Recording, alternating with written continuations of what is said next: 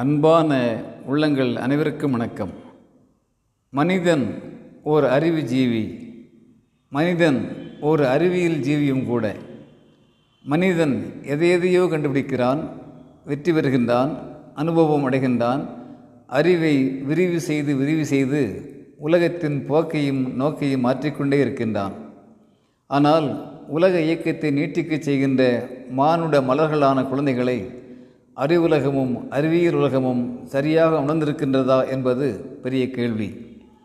குழந்தைகளின் அறியாமையை ஆசை கனவுகளை இமயம் போன்ற கருணை இதயத்தை கோபங்களை குறும்புகளை மனம் நிறைந்த நியாயங்களை நாம் அவற்றின் ஆளுமைகளாக ஏற்றுக்கொண்டு அறிந்திருக்கின்றோமா புரிந்திருக்கின்றோமா ஊக்குவிக்கின்றோமா என்ற கேள்விகளை முன் எப்போதையும் விட இப்போது கேட்க வேண்டிய அவசியம் தலைதூக்கி இருக்கின்றது.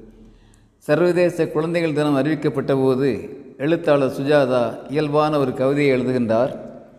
குழந்தையே கோயிலுக்கு பக்கத்திலே கார் துடைக்க நீ காத்திருப்பாய். ஹோட்டலிலே எச்சில் துடைப்பாய். பிளாட்பாரத்திலே படுத்திருப்பாய். பட்டறையிலே பகல் இரவாய் வெட்டி இரும்பை தட்டிடுவாய். சமுத்திர கரைகளிலே சுண்டல் விற்பாய். காஜா அடிப்பாய்.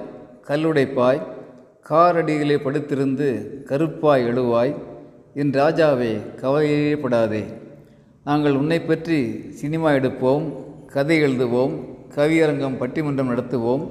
குழந்தையே குறைவிட்டு கொள்ளாதே குறை ஒன்றுமே இல்லை.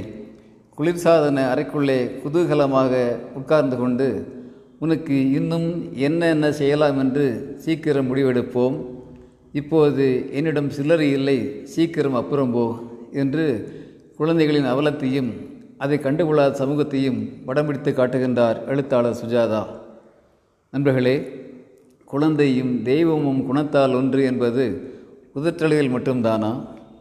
The best way to make children good is to make them happy children are the most valuable gifts assets of future great messages ஒரு நாகரிகமான தேசத்தின் முதல் அடையாளமே அது குழந்தைகள் தினத்தை கொண்டாடுவதோடு குழந்தைகளை எப்படி கொண்டாடுகின்றது என்பதை பொறுத்துத்தான் இருக்கின்றது. குழந்தைகளுக்கான வாழ்வுரிமையை கல்வி உரிமையை கொடுத்து குழந்தைகளை சமூக நீதி மிக்கவர்களாக மானமிக்கவர்களாக வாழ்வதற்கு வழி செய்வோம் வாழ்க்கையை வென்று காட்டுவோம்.